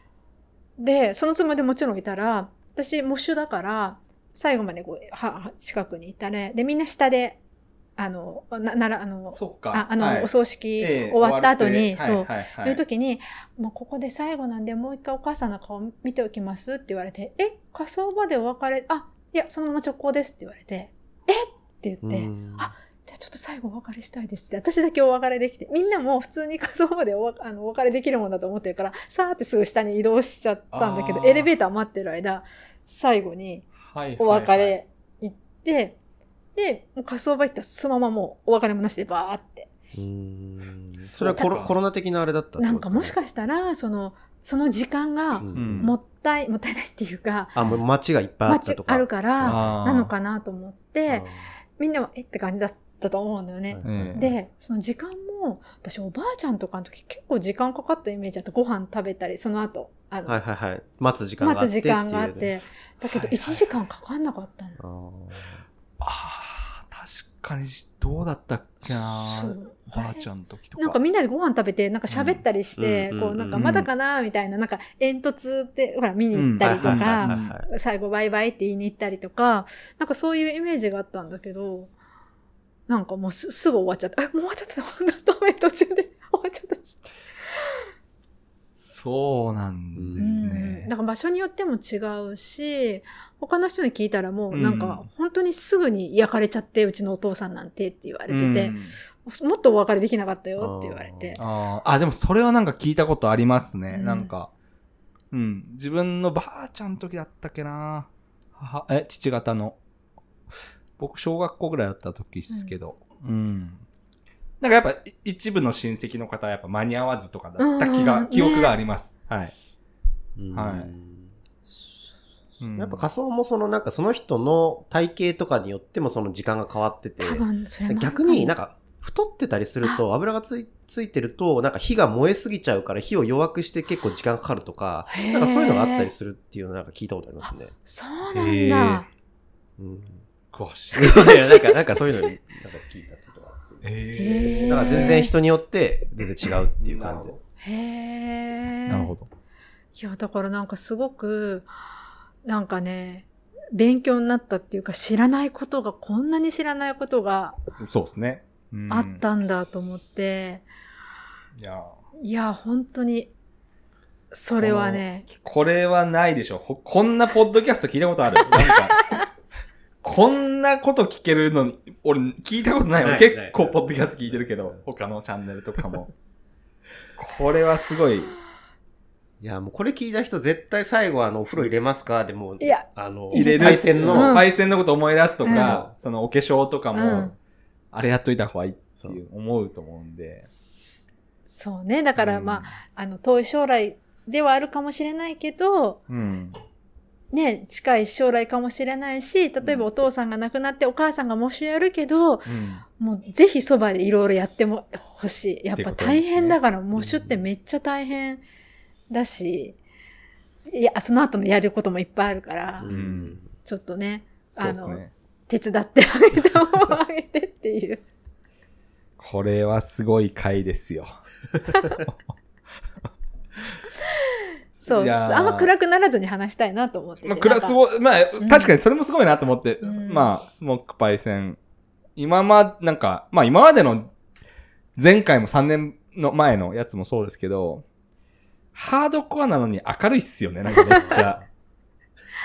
それすごいなって、なんか今日改めて思いましたね。け経験がね。まあうんもちろんみんなもこれから経験することだけど、すごい。いや、本当に、ひうんうんひあのー、おばさんに人が一人亡くなるってすごいことだって分かったでしょって言われて、分かりましたって言って、もうほ、まあね、今日はあれだけど、その後の、もう、こと、もう大変なの、いろいろこう手続き的なところとかなるほど。なも。るほど。そう、だからそう、あ、こんなに一人亡くなるのに大変な、なんだなと思って悲しいとかだけじゃなくて、手続き的な意味で。うんとか。もあったりとかするから、え相続とかもありますそう、よね。相続やっと、だうん10月末に亡くなって、はいなんか法が変わってね、うん8ヶ月以内にいろいろやらないとう、んうんうんまあ罰金っていうか、また、うんまた法変わるかもしれないけど、ーうん。あの、余計税金取られちゃうらしくて、え結構ギリギリだ。今月やっと終わりそえなるほど。うん、まあ、多分、認知症じゃなければ、皆さん多分お父さんお母さんどんな保険入ってるとか、どういうのに入やってるとかってわかるけど、お母さん急に認知症になっちゃったから、なるほど。わ、わかんない状態だったから、ええ。ええ。探したりするのも結構大変だったっていうのが準備ができてない準備が全然できてなかったから、多分準備してればもうそんなにはかからないかもしれないけど、で、まだお墓も決めてないのよね。ああじゃあこれから選ぶ選ぶというか、どうするかっていうそう。で、お墓の場所はもう私が小学校の時に買ってあるの。あーへーそう。だけど、今ほら、結構お墓問題あるらしくて、この後ほら、ずっと入んなかったら、もう無縁仏じゃないけど、えどうなるのって今、うんうん。なんかすごいお墓って高いんだって。すごい墓石めっちゃ高いらしくて、それで入っても、後に続かなかったらえ意味ないし、だからいわゆる集合のその何、はいはいはいはい。あるじゃない、ところの方がいいんじゃないかなとも思いつつ、お母さんがすごいいい高台のいい場所をあ自分でそこはあのそうそう選んでた気に入って、抽選でた、あの、すごい、すごい倍率、地元の人聞いたらめっちゃ倍率が高いのを当てて、やってあるのよっていうのを聞いてたから、今度行ってみようかなとは思ってるんだけど、やっぱそうなるとやっぱお母さんの気持ちをちょっと踏みたいなっていうのもありつつ、ええ。まだ墓石がいくらするか調べてなくて、うん。めちゃくちゃ高いっていうのを言葉だけは聞いてて、まだ検索もかけてないの怖いから。なる。ほど。いろいろ。そう、だからまだ終わってない、ええ。その墓問題が終わってないからね。そう。でもいや重くならないよ。その重くいやいやでもはなつもりな、なんか僕も聞いたことあって、その、いわゆる日本人の慣習として、うん亡くなってのその四十九日までっていうのが、うんすごいめちゃくちゃこう、イベントが目白押しだ。うんうんでも、それはやっぱ理由があって、そこが暴殺されるからこそ、なんか忘れられるっていうか、うんこう、ある意味ちょっと、ガッとね、やっちゃってね。いや、うんなんか、そ、そこが、はい。そこがやっぱ、ぽっかり空間として空いてると、うんそこなんかこう、お思い悩んじゃったり、うん後悔したりとかする。でもその余裕すらないみたいな。四十九日って。だから、あれは理にかなってるんだっていう話をなんかどっかで聞いたことあって、うんなるほどそれやっぱそんな感じなんですかあそうで、私はそのお寺さんとかやってないから家族葬だから、いその四十九日もなかった確かに確かに。確かに確かに。で、そう、そういうのがあるから、だから一周期もないんだと思って考えたら。あそう。だからなんかそれどうしようとは思ってるけど、そういうみたいなものもないか。からそっかそっか。だからら楽っていうか楽、ね、もちろんお通夜もないし、うん。楽な方なんだけど、それでもやっぱり、めちゃくちゃやっぱ大変で、で、一週間きびきって一応もらえるでしょ？はい。会社の。会社。だけど、ええまあバリバリ仕事はしてたんだけど、そこは休んで。それはやだけど休んで。も、でも絶対休んだ方がいい。あのね、その、一週間以内にいろいろ区役所行かなきゃいけないやつとかもいっぱいあったのに、私やっぱすっ飛ばしちゃってて、結構その後ね、あの、休めなくて結構大変だったから、いや、それね。それは、休めなくて教習所土日行くとかって話じゃないから、そこはすぐやった方がいい、本当に。救助土日。パイセンそうそうい、やそうなのよ。ー、パイセン休だな。んだ方がいいなとは、あの、もう休んでいいんだよ、そこはって思って。休んでいいっすよ。休みなさい。本当に。ああ、なるほど。そう。だからなんかね、意外とこう、まあ、イベントだよね、だからう。んあの、か、悲しいことだけど、うんイベントなんだなと思って。なるほど。なるほど。そそうなんですよね。で、あの、えっ、と、一昨日かな、おばさんから連絡来て、ええ初盆はいつなの？って言われて、の初盆って何？ってなって、まず、朝、ええ。朝もす、もう眠い、寝てる時の電話え、初盆って何ですか？って思えばもうわかんないから、ええ7月 ?8 月？どっち？って言われて、え、何ですか？みたいな。そいや、こからそれ始まっわかんない。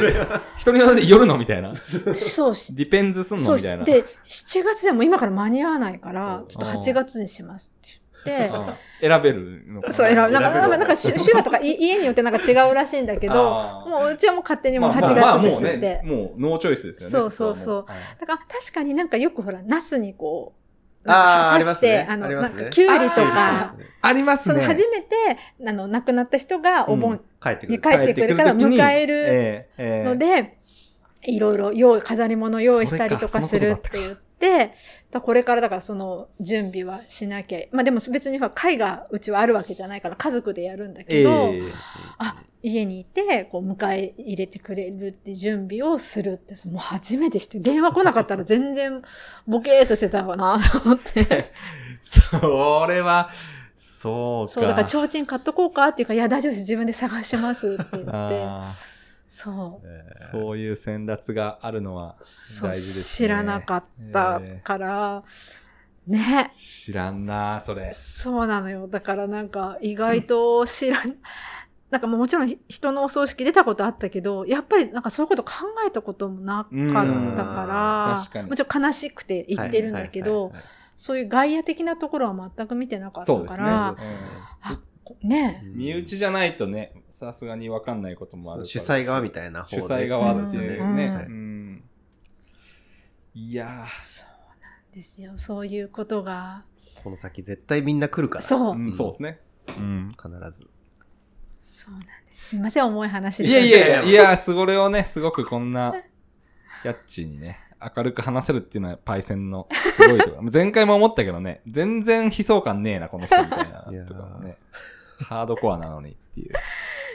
そうすごいそうそうなんかの時にこう、ふとはってお思い出してもらえれば。うん。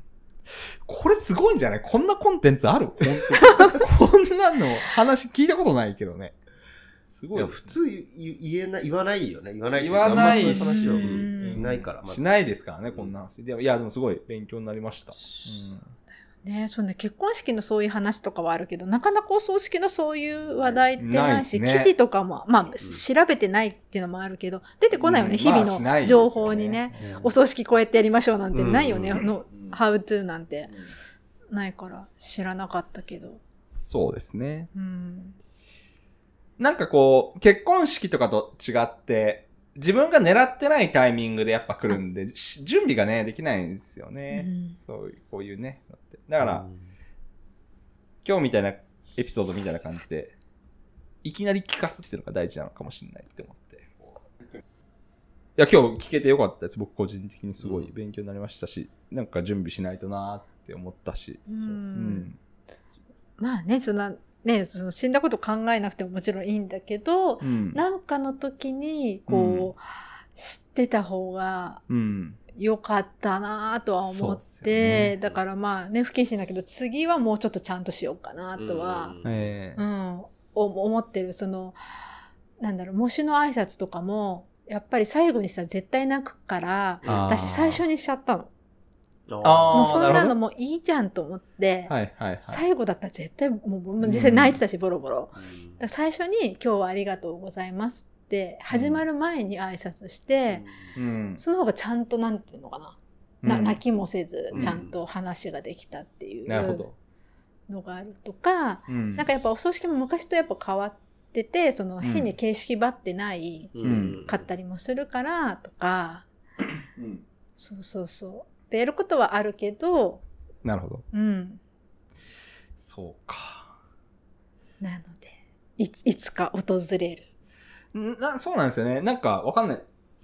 他の宗教観の人とかどうかわかんないですけど、なんか日本人、まあ日本人なのかわかんないですけど、なんか縁起の悪い話として扱うじゃないですか。そん、うんこういうなんか、例えば、例えば親に対して、いや、例えばね、あなたが死んだ時とか、そういう話、例えばしようもんなら、ちょっとそういうのって、やめなさい、縁起でもない。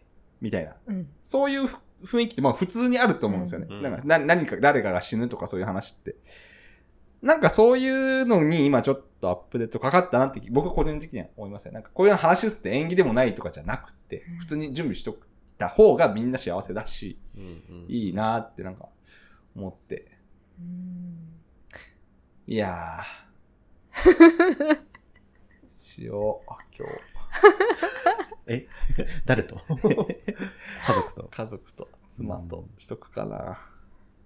まあ、妻側のね、ご両親、まあ僕もまあ両親まだいますけど、まあ家族側の両親とかもいたりするし、うんうん。縁起でもないって言われるかな。そしたらこのポッドキャスト聞かせばいいか。あわあわするよって。ふざけんなって。けど。いやーまあでも元気なうちにっていうことだからさ。そうっすね作るかわかんないし。そうっすねうん。そうね、なんかね、知ら、しなんかこ心の中でなんかうん。あ情報があるとそうですね。いいのかなっていう感じもするので。うんはい。ありがとう ございます。いやー、いいっすね。重くなっちゃったいえいね。え、全然全然。ありがとうございます。今日、時間大丈夫ですか？今日今もどれぐらい撮った？もうこれ。う、もう1時間半ぐらい撮ったんですか？あ、1時間半。そうね。うんじゃあ、ね最後、まあ、あの、なんだろう、なんだろうかな。なんかいいかな。まあ、スモークパイセンといえば、非常に、そのクリエイティブワークとか、うんまあ、アートとか、デザインとかにも、まあ、造形の深いお方なので、最近のおすすめの、こう、なんか、コンテンツとか、おすすめコンテンツ。とか、これ言ってよかったよっていうなんか、ものとか、があれば、聞きたいですけど。ですね。あの、まあ一番最新見たのは、うんあの、インディ・ジョーンズ日曜日見てきたインディ・。ジョーンズ、ちょっと待ってください。インディ・ジョーンズって、え、え、何？インディ・ジョーンズってえ最近なんかやってんすか？何、何？インディ・ジョーンえインディ・ジョーンズズの、の、うんあの、一番ラストを、うん。あえの、ハリソン・映画？フォード80歳でやりましたよ。えーや、や、でも今や、あの、今、金曜日からや、金曜日からやった。うわ、全然そんな大型シリーズなのに俺知らねえじゃん。もう、ダメだね、これ。もっとた多。分もう今年、今今週1位だ、さすがに1位なんじゃないかなとは。映画ですね。映画です、インディ・。ジョーンズと、と運、命のダイヤル。運命のダイヤルはいはいはいそう。知らなかった。やってんだ。インディ、え、っていうか、ハリソン・フォードって、80歳です。やばくない？現役なんだ。現役、現すごっ役。え、たまに、あの、追いかけられてるやつ。そうそうそうですよね。ピラミッドみたいな中でゴロゴロって。ディズニーにあるやつ。ディズニーにあるやつ。ディズニーにあるやつ。まだやってんですね。そうそうそう。いかついな。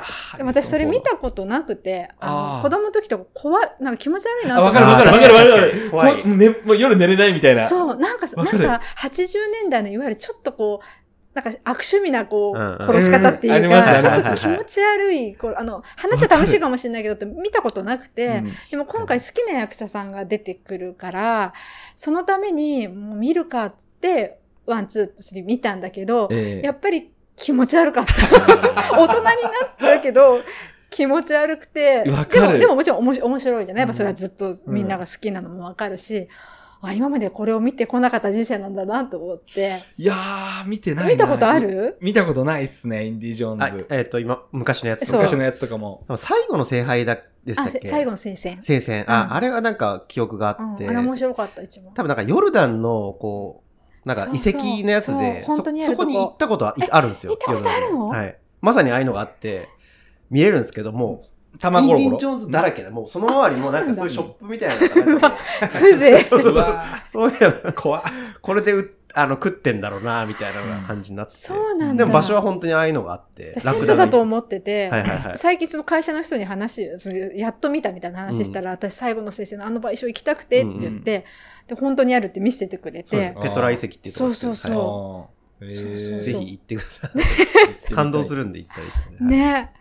うん。そう、最近見た、その、あ、面白かったか面白くなかったはちょっと置いといて、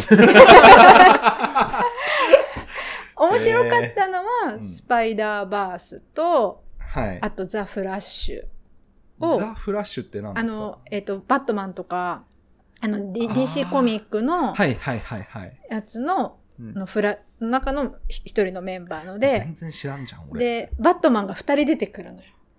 昔の30年前のバットマンと、はい。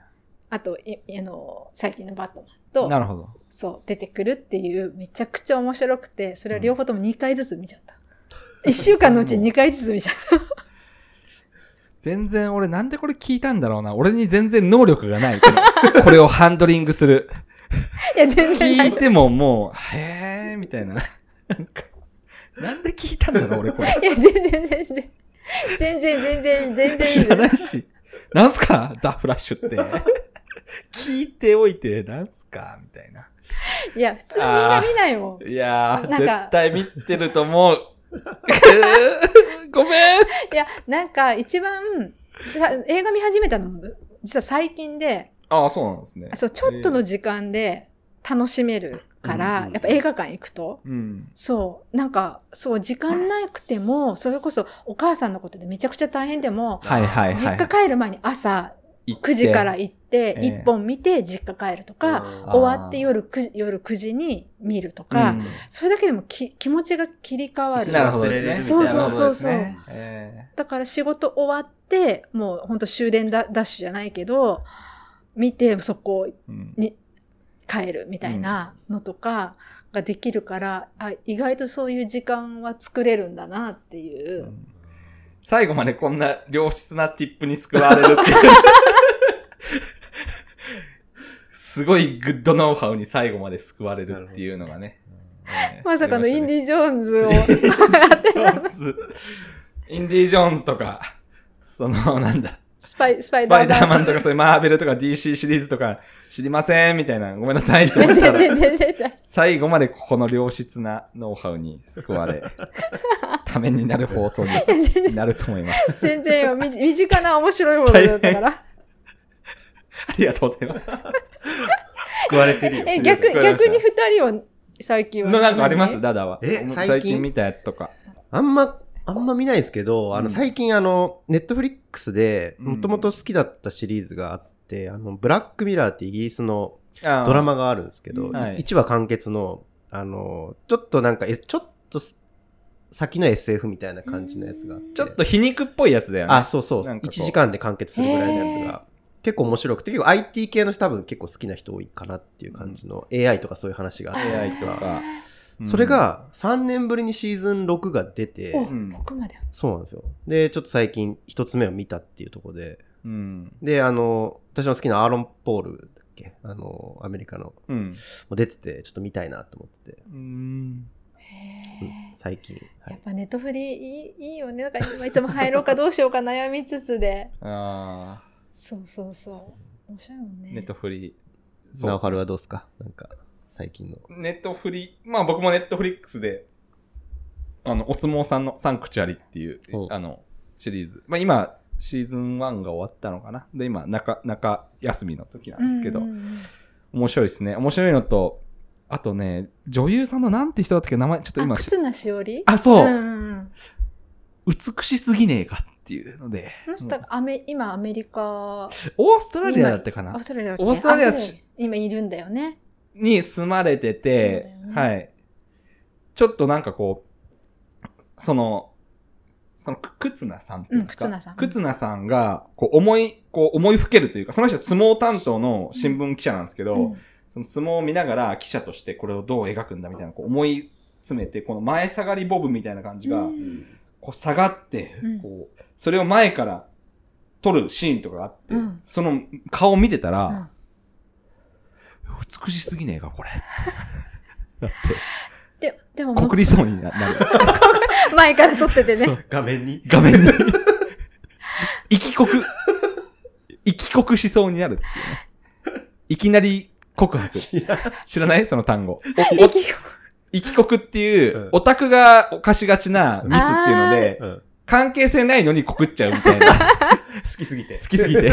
反射で。反射、反射で告る、生き告っていう声があるんですよ。オタク界で有名なんですけど。あ好きですみたいな感じそう、で。あのもう、ずっと前から好きでしたみたいなのを、普通、好きってことはなんか友達が仲良くなってから、うん最後に、なんかお前のこと好きだわっていうのが普通の告白なんですけど、オタクのやりがちなこととして、自分の中でそれがもう完結してて、好きですってなるみたいな。で、告るみたいな。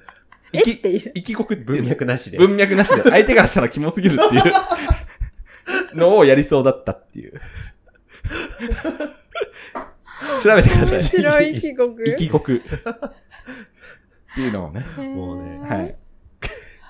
だまあお、おすすめです。サンクチュアリ見てください。ねネットフリックス。はい。よかったです。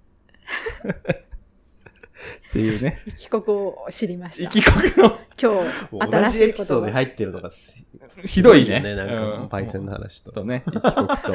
はい。はい。すいません。あの、結構長くなっちゃって、あの、でもすごいいい話が聞けたんで、ぜひ、この放送にはいろんなフィードバック欲しいなと思っうんうんてますね。あの、なので、えースモックパイセンへのメッセージは、うんハッシュ、ジャミング FM で、うんえーツイッターなどで、えーいただければと思います。えー話したテーマとかショーノートは、ジャミング .fm で、えー公開しているので見てみてください。はい。っていう感じですね。3年ぶりでしたけど、ありがとうございましたあ。りがとうございました。めっちゃこれやった方がいい、定期的に次、次また。次またブックさせていただきますん今度は転で。職して新しい会社で話したいですね。確かに。収録があると、あの、うん何か起こるんで。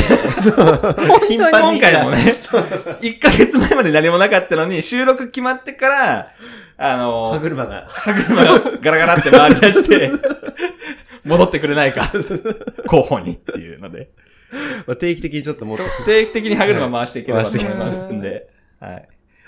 じゃあ、この、今日は、えっと、スモークパイセンにお越しいただきました。どうもありがとうございました。ありがとうございました。はいじゃあ今日は以上となります。はいお疲れ様でした。お疲れ様お疲れ様でした。